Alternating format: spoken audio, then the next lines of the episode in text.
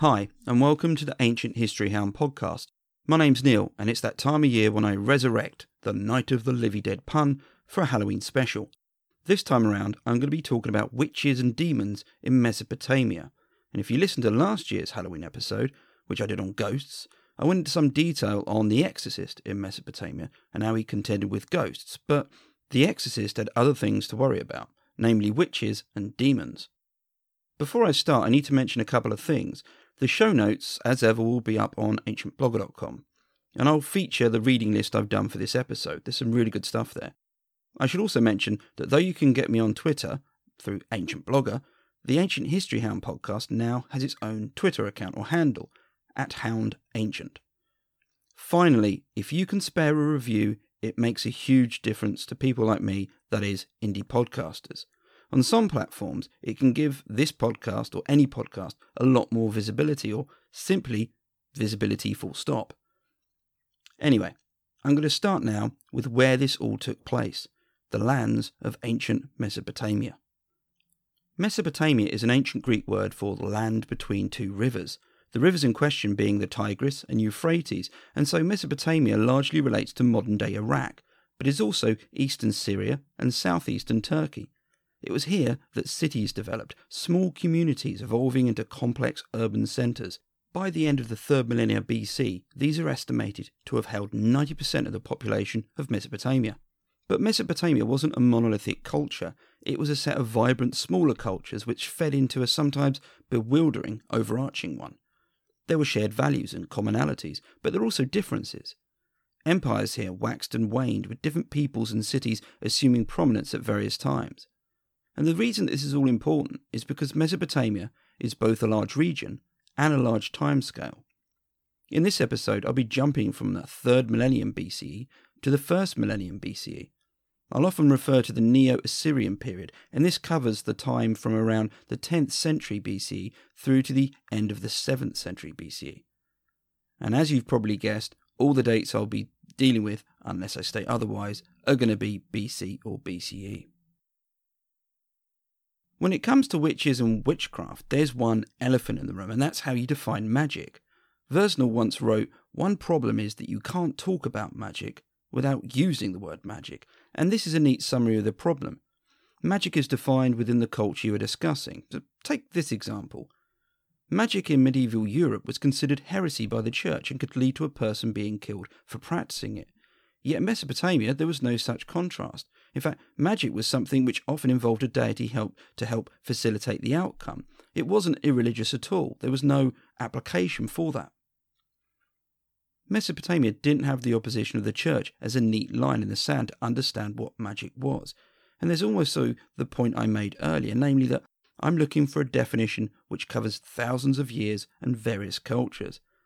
Perhaps what is best is to think of magic in Mesopotamia as a range of rituals and activities where an individual needed a supernatural element to affect an outcome. I appreciate that it's a bit woolly, but I think it will suffice for this episode. If we know what magic was, or at least can agree on a basic definition, then we can start to understand what a witch was.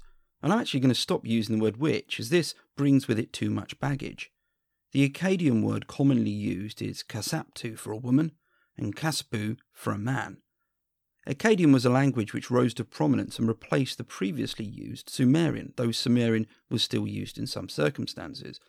It was also believed that women were often responsible, an attitude which is somewhat reminiscent in my cultural experience of witches, but I'll be using Kasaptu for ease of purpose. But there are references to a man or Kasapu, and I'll be referring to those later in individual circumstances. By the Neo Assyrian period, and probably earlier, the Kasaptu had been firmly ensconced into the guise of baddie, because malevolent magic was what they did, and it was what defined them. There was no Glenda, the good Kasaptu. This brought with it a number of somewhat familiar associations. A Kasaptu was in opposition to both an individual and possibly the king or the state or just generally anything good. They could be foreigners and hung around with other individuals such as snake charmers and owl men. I'm not entirely sure if by snake charmers the modern definition fits, by the way. So if you're a snake charmer and listening, I'm not trying to dig you out at all. As for the owl men, I tried to find out a little more but couldn't. And if you know anything about either more in this context, please let me know. Little is known about Kasaptu. There's no surviving spell book or account left by one that we have, and perhaps that's not too much of a surprise, but we can learn about them from the anti witchcraft rituals which have survived and largely date from the Neo Assyrian period. The premise of many of these is that they undo an existing spell by reversing it. Therefore, they often list the details of that spell. There are a wide variety of these counterspells because a Kasaptu might affect their victim in a number of ways. Sometimes they were known by their victims. Other times, and as the incantations reveal, the victim had no idea who the Kasaptu responsible was. A Kasaptu might cause stomach problems, impotence, and worse, but they might also cause your business to fail or for you to fall from social grace. In the middle of the 18th century, the Codex Hammurapi was written. This contained numerous laws, and one of them related to witchcraft. The law read as follows If a man has brought a charge of sorcery against another man, but has not proved it by means of witnesses, the one against whom the charge of sorcery was brought will go to the river of the ordeal and undergo the river ordeal, and, if the river overcomes him, his accuser shall take over his house. If the river ordeal clears the man and he comes out safely, the one who brought the charge of sorcery shall be put to death. He who leapt in the holy river shall take over the house of his accuser. The only people referred to here are men, but it could be that's because it was a man who might have employed the Kasaptu, or it could also be that the man himself was a Kasapu. What stands out to me is how it placed responsibility on the prosecutor, as he could lose everything. Perhaps this was a check and balance to prevent mass accusations. It's not entirely clear what the river ordeal was. A temptation might be to think of how witches were identified in medieval Europe by being put in a river or pond. If they floated, they were guilty, and if they sank, they drowned, but they were innocent. But here, it's not clear that the act of being in a river was going to kill the person. More, that it allowed judgment in some fashion. And the notion of an ordeal as a way of discerning truth existed in other legal cases, not just those concerning witchcraft. And Feist points out that rather than sink or swim, the ordeal required specialist priests or scholars to decode and decide the outcome.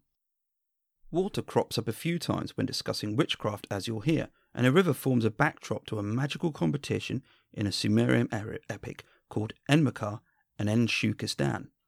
In it, a sorcerer, the word here is Masmas or Masmasu, travels to a town and casts a spell which prevents the cows and goats from giving milk. Luckily, though, a woman called Sagburu saves the day. Sagburu and the sorcerer compete in a magical fishing competition. The sorcerer throws bait into the river and catches a carp. Sagburu pulls an eagle from the river, which takes the carp. In the next round, the sorcerer pulls a lamb from the river, and Sagburu pulls a wolf, which takes the lamb. This pattern continues before the Masmas or sorcerer gives up. He's then killed by Sagburu and thrown in the river. You've probably noticed the role reversal here. It's a man performing the bad magic and a woman who has stopped him. Sagburu was referred to in the text as a wise woman. Tzvi Abusch has speculated that originally there was someone who might practice both harmful and protective magic. However, as societies developed, magic was split between the benevolent and the harmful, it was easier for the latter to be identified solely with a woman and set up as a counter to a male equivalent, the Asipu, someone who only practiced protective or benevolent magic. By the Neo Assyrian period, the Asipu was the good guy, the expert you'd need to counter witchcraft. The myth might support this idea, as the word Masmas or Masmasu, meaning something like sorcerer, was actually the Sumerian version of the Akkadian word Asipu. Perhaps in the more distant past, there was just this people practicing magic, be it good or bad. There wasn't that distinction. The Asipu is often referred to as an exorcist, which does that familiar thing of carrying modern baggage into the conversation in a non too helpful way. It's best to think of the Asipu as a highly trained official who dealt with supernatural issues. His job was to diagnose what the issue was and provide a cure, and normally this was done through a ritual in which a deity or other supernatural beings were recruited to help. This was normally facilitated through an appeal and then incantations followed, along with a ritual of sorts. Along with an Asipu, an Asu was sometimes mentioned as helping all of this. These were the physicians of the day who focused on potions and salves. However, it's debated as to whether a person could be both or if they worked in tandem. For the sake of ease, I'm going to keep with the Asipu, as they were always front and centre when it came to witchcraft. With all that said and done, witchcraft wasn't a regularly diagnosed outcome. Thompson notes that in one of the Exorcist handbooks, the large majority of issues a patient had were due to a ghost, demon, or just an annoyed deity. Only 5% of these involved a witchcraft or kasaptu. Yet Thompson is quick to point out that anti witchcraft rituals and the likes were still very popular. In some instances, the patient displayed symptoms or gave the Asipu a clue of what he's up against. But what if that wasn't obvious? Well, witchcraft could be detected using the following ritual. Dough figurines of a man and a woman were made, representing either a kasaptu or kasapu. These figurines were placed onto each other, and then an incantation was said over them seven times. These were then placed near a pig, and if the pig approached the figurines, that meant the person was bewitched in some way. An obvious point emerges here, namely the tendency pigs have to approach food, be it a cabbage tossed nearby or a couple of tasty looking dough figurines. A cynical voice in my head suggests that this might have been a bit of a ruse on the part of the Asipu, as it certainly generated in business. In any case, figurines played a huge part in witchcraft, acting as a way of returning the magic back at the Kasaptu. We know that the Kasaptu must have used them because counterspells refer to ones that have been made of the victim. These figurines of the victim might be given to a dog or a pig to eat, placed in the lap of a dead man, buried, or just stuffed in a drain. Even then, it might not be too obvious what was going on. A particular sinister type of witchcraft was known as zikurudu, which translates as cutting the throat. Despite its name, it wasn't a physical manifestation of the victim through an illness. This was more psychological, and it involved items or ill omens being made known to the victim. The common term is to be seen. It's not fully clear what these were. One idea has it that they could have been small animal skins stuffed with items and this suggests that the Kasaptu was nearby. Sometimes these weren't items that had been left, they were things that were being caused. In a letter to King Esarhaddon, there was mention about a type of fungus found growing on a temple wall which needed to be removed by an Asipu, And it wasn't just temples. Fungus might also be found on the walls of your house, which could be a deadly omen, and as ever, needed an Asipu to help remove. In fact, in the book of Leviticus, there's a section which might be linked to this. In it, Moses and his brother Aaron are told by their God about the dangers of mould in a house and what to do when they spot it. When you're talking about responses to witchcraft, though, there was one ritual which stood out above all others. It was called the Maklu, or burning. This was performed in the month of Abu, which is around July and August. And that it was restricted to a specific time is suggested this was more to rid the person of any possible witchcraft, perhaps not in response to something specific, more a kind of spring clean. The Maklu had a short and a full version. Either way, it was performed at night and conducted by an Asipu, as you'd expect. Figurines representing the Kasaptu were created and then placed into a fire. They were then doused with water before being disposed of, and they weren't casually thrown into a bin. They were either dropped in a river or placed outside the city. All the while, incantations were being uttered by the Asipu, the longer version had a hundred or so incantations, and the shorter just ten, but it was still a long and detailed rite. The concept was that any of the bad magic which had been sent to the victim, even if he wasn't necessarily aware of it, would be returned back to the Kasaptu, who was then killed. And it didn't end there, as the latter part of the ritual dealt with the ghost of the Kasaptu. Ghosts, as I covered in last year's episode, were recognized in Mesopotamia and could cause disease or illness, this particular counter to a Kasaptu, that is the Maklu, extended past just removing the magic. It also involved the Kasaptu directly. And remember that cremation wasn't commonplace. The idea that you could burn the offending Kasaptu may be a way of denying anything to bury. This meant that in the underworld, a drab and dreary place, the Kasaptu's ghost or spirit wouldn't be afforded the basic privileges the dead had who had been buried. The Maklu wasn't the only way you might counter witchcraft. A good example was the use of potions and salves, and these might be administered by the Asu I mentioned earlier, but again, I'm going to assume that it was the Asipu here who was the primary figure. Say you had a pain between your shoulders and your teeth were bleeding. Well, try this mixture of beer and herbs and wear this necklace. Tastes good? No, of course it shouldn't, because it's going to make you sick. Many potions had this effect, and it follows a line of thought that if you'd eaten something bewitched, which was causing the problem, it would then make sense to get whatever it was out of your system. One instance of this was quite famous. In the 18th century, Princess Shamatu was accused of giving her father, King Zimri Lim, the king of Mari, bewitched food.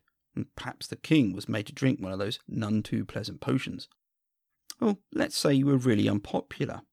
Well, if it was because of witchcraft, a special salve would be rubbed into you whilst the Asipu repeated the incantation, You are pleasing. An Asipu could even require the victim to wash him or herself over figurines of the witch. Again, there's a connection with water here. The point I'm making is that aside from the big Maklu ritual, there are a number of ways a presumed victim could reverse the magic back on the Kasaptu, and that was the main requirement to reverse the magic and send it back, presumably either hindering it or, in some, st- in some instances, killing the Kasaptu. You might also wear something to deal with any spell sent your way. One remedy for bad luck sent by a Kasaptu was the wearing of a small bag around the neck which contained several drugs. This could get quite specific. Combined with the right incantation, this might also help the wearer in a court case. It's probably no surprise that amulets were also used. These were popular in general in Mesopotamia and might deal with a number of situations. For example, an innkeeper could wear one to help increase trade. Magic, as I hope I've got across, was part of the cultural landscape. You might wonder then who was using this type of magic, that is, the anti witchcraft options I've covered. Tzvi Abusch has argued that it was quite simple elite men. Bush does add the caveat that there are instances where it seems women may have been involved, for example, countering a Kasaptu had caused her husband to stray, or simply causing her baby harm. But it's an interesting conclusion, one which does seem to have traction with some of the points I've covered. To start with, this all needed an Asipu, an expert who is most likely found in the main cities, rather than the towns and villages. Added to this, much of the witchcraft seems interested in social status as much as illness. Now, who had this social status to lose? A slave or a woman working in the field? Hmm, not really. Even the instance of the law I cited at the beginning could support this idea. There was, in fact, a second law which covered witchcraft, and this dated to the 12th century. Here, things are different. Gone is the river ordeal, and in its place, witnesses are expected to give their account to the king. Was this the genuine king, or perhaps one of his officials? Either way, it's couched in a much more formal setting. A Kasaptu may have been more of a threat and perhaps a treatable one if you were a rich elite man in Mesopotamia. The response to a Kasaptu often followed a particular pattern. That is, an Asipu would come along, there'd be figurines used, incantations, and then hopefully the spell sent back to the Kasaptu. But what if this wasn't an option? What if you were dealing with something which couldn't be killed? Before I get to demons, here's a word from the excellent By the Fire podcast.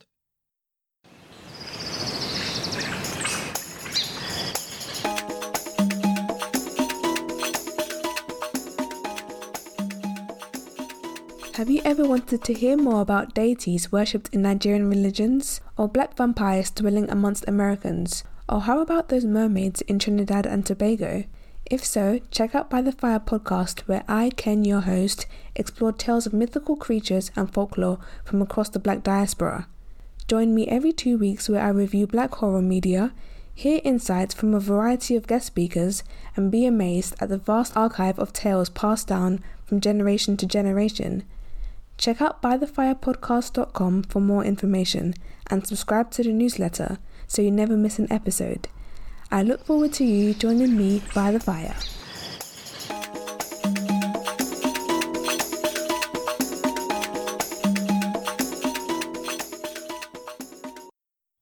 Thanks again to Ken. I know there's only so many podcasts you can listen to, and there's always someone who says, hey, you want to try this one out? But By the Fire is certainly worth adding to your list. Okay, let's get on then with demons. The religious landscape of Mesopotamia was a crowded place to say the least. There were gods aplenty, as well as many demons, and when I refer to demons, I'm using, much like the word witch, an imported word. Demon comes from a Greek word which translated roughly as spirit, and much like witch, it comes with its own biases and baggage. The words often used for demon are udug and utuku, but as you'll hear, this can get quite complex. So I'm going to stick with the word demon and start with a point which is crucial in making sense of what a demon was and wasn't. In the city of Assur, a box was found under a house. In it was a plaque depicting the god Lahmu. It was deliberately placed in the foundations, and this connects with Lahmu's association as a protective deity. This idea to have something in or under a house, or perhaps on a house, resonates today. I remember horseshoes on houses as a kid, though I don't see as many now. and I imagine that there are various versions of this all around the world in all the different cultures. But what's of note was the inscription on the arms of Lahmu. It read, Get out, evil demon, and Come in, good demon. This seems like a weird qualifier to have, but it represented the nature of demons in Mesopotamia. They were largely neither good or bad. And though there are exceptions, and I'll come to one shortly, demons went around their business and humanity had to deal with the consequences. Konstantopoulos sums them up nicely as agents of chaos. Demons could cause a patient mild illness through to death, and as ever, it relied on the figure of the Asipu to determine what the diagnosis was and what could be done. Demons didn't just act on their own accord, they could be recruited by a Kasaptu to affect a person. The Maklu I mentioned earlier had incantations which referred to demons being recruited by a Kasaptu, and even named a couple of them. These could be sent back as part of the Maklu ritual against the Kasaptu. In any case, one of the demons mentioned was Lamashtu, and she's a good place to start when talking about demons. Lamashtu is described as having the head of a lion, teeth of a donkey, a hairy body, and talons for feet. Lamashtu is a bit of an outlier, as she was rarely welcome or beneficial. In fact, she presented a serious threat because Lamashtu was drawn to pregnant women and newborn infants. An expectant mother, or simply a mother with a young child, might wear an amulet to ward off Lamashtu. There are references to amulets being either placed round the necks of children or on the bed where they slept to protect them. As Thompson notes, these range from really quite crude things to beautiful and poignant pieces. Another ritual for getting rid of Lamashtu involved making a figurine of her and performing rituals for several days before burying it outside the city, along with a figurine of a black dog. Where rituals against witchcraft looked to damage the Kasaptu in some way and return the magic, a demon needed to be treated far more gently, which is why there are sometimes complex rituals which often end with the figurine, if there is one, being moved away and outside the boundary of the city, in some instances, this could be a drawn out affair, where the figurine of a demon was hosted, given food, and even provisions in a small bag before being moved outside the city walls and buried. And there was another way you could deal with Lamashtu. Appealing to protective spirits might help, but you could gain assistance from another demon. There was one demon whose main goal was to chase off and fight Lamashtu, and it was the go to anti Lamashtu demon of choice. His name was Pazuzu, and he was also a film star.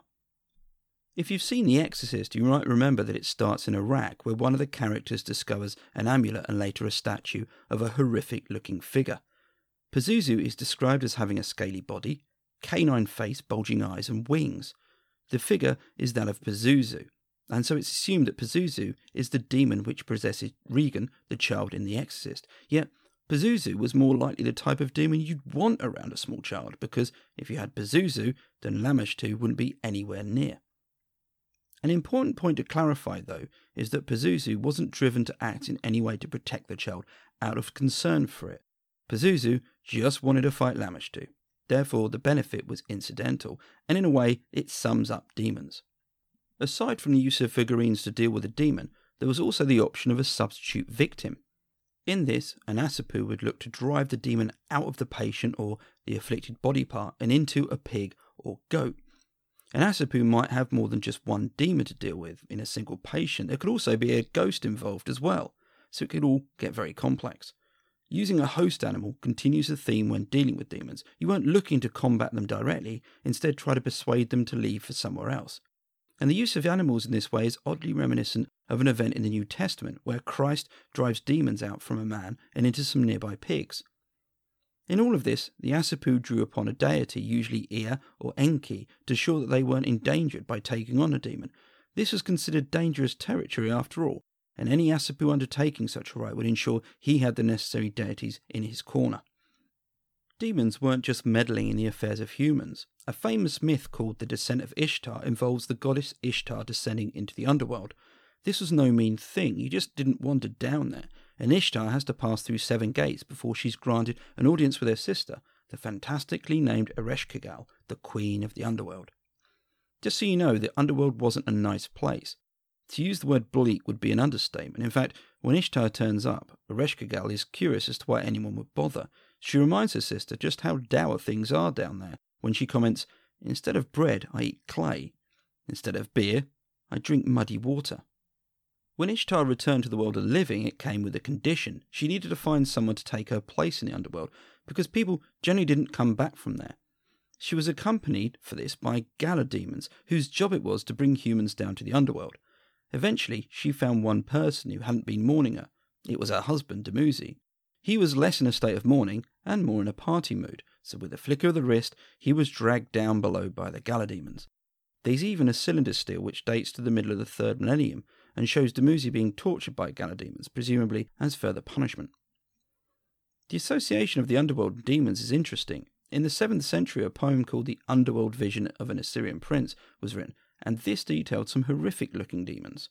From this, and from the previous mention of the Gala demons, it might be considered that the underworld had an association with demons, which was made more evident in the Neo Assyrian period.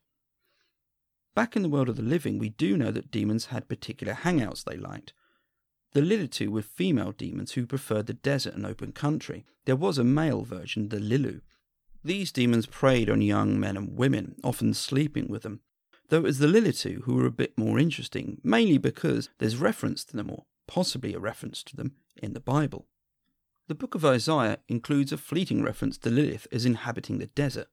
This Lilith is thought to be Lilitu. Lilith, by the way, doesn't always appear, and in some translations, she's replaced by demon, screech owl, or just night monster. The Lilu and Lilitu might have been the lookers of the demon world, but generally speaking, they weren't the most attractive bunch. Take Asag, for example, who was so hideous in appearance that he could boil fish in rivers. I'm going to finish by citing a very interesting piece by Konstantopoulos, which will be in the reading section of the show notes. This looked into the Sebetu, a group of seven demons. Sebetu actually translates as the seven, which is, I think, pretty cool, however you look at it. In fact, this number was thought to have been special in some way and often features from the seven gates of the underworld to the seven touches Lamashtu would try to make on a pregnant belly. Though Sebetu were demons and lauded for their warrior skills, by the latter half of the second millennium they were being praised for it all. These skills might be used for the state, and they even ended up having cults and temples. In the Neo Assyrian period, kings cited their control and used it not just to indicate how skilled they were in warfare, but also their divine sanction, which, after all, allowed them mastery of the Sebetu. The Sebetu were shifted from chaotic demons to kingly propaganda, sometimes included in a treaty or cited in a temple inscription, and this harks back to a point I made at the beginning of the episode, in that there's a lot of time being covered, and it follows that over such a timescale, attitudes and perceptions would change. That a demon can end up being state propaganda underlines the flexibility of the Mesopotamian culture, something I find incredibly fascinating. And with that, I've come to the end of the episode. Thanks for listening, and feel free to come and find me on Twitter, either at Ancient Blogger or at Hound Ancient, or just email me via my ancientblogger.com website. It'll be good to hear from you. Again, if you can leave a review on the platform you've listened to this, please do. It really, really helps. Until next time, keep safe and stay well.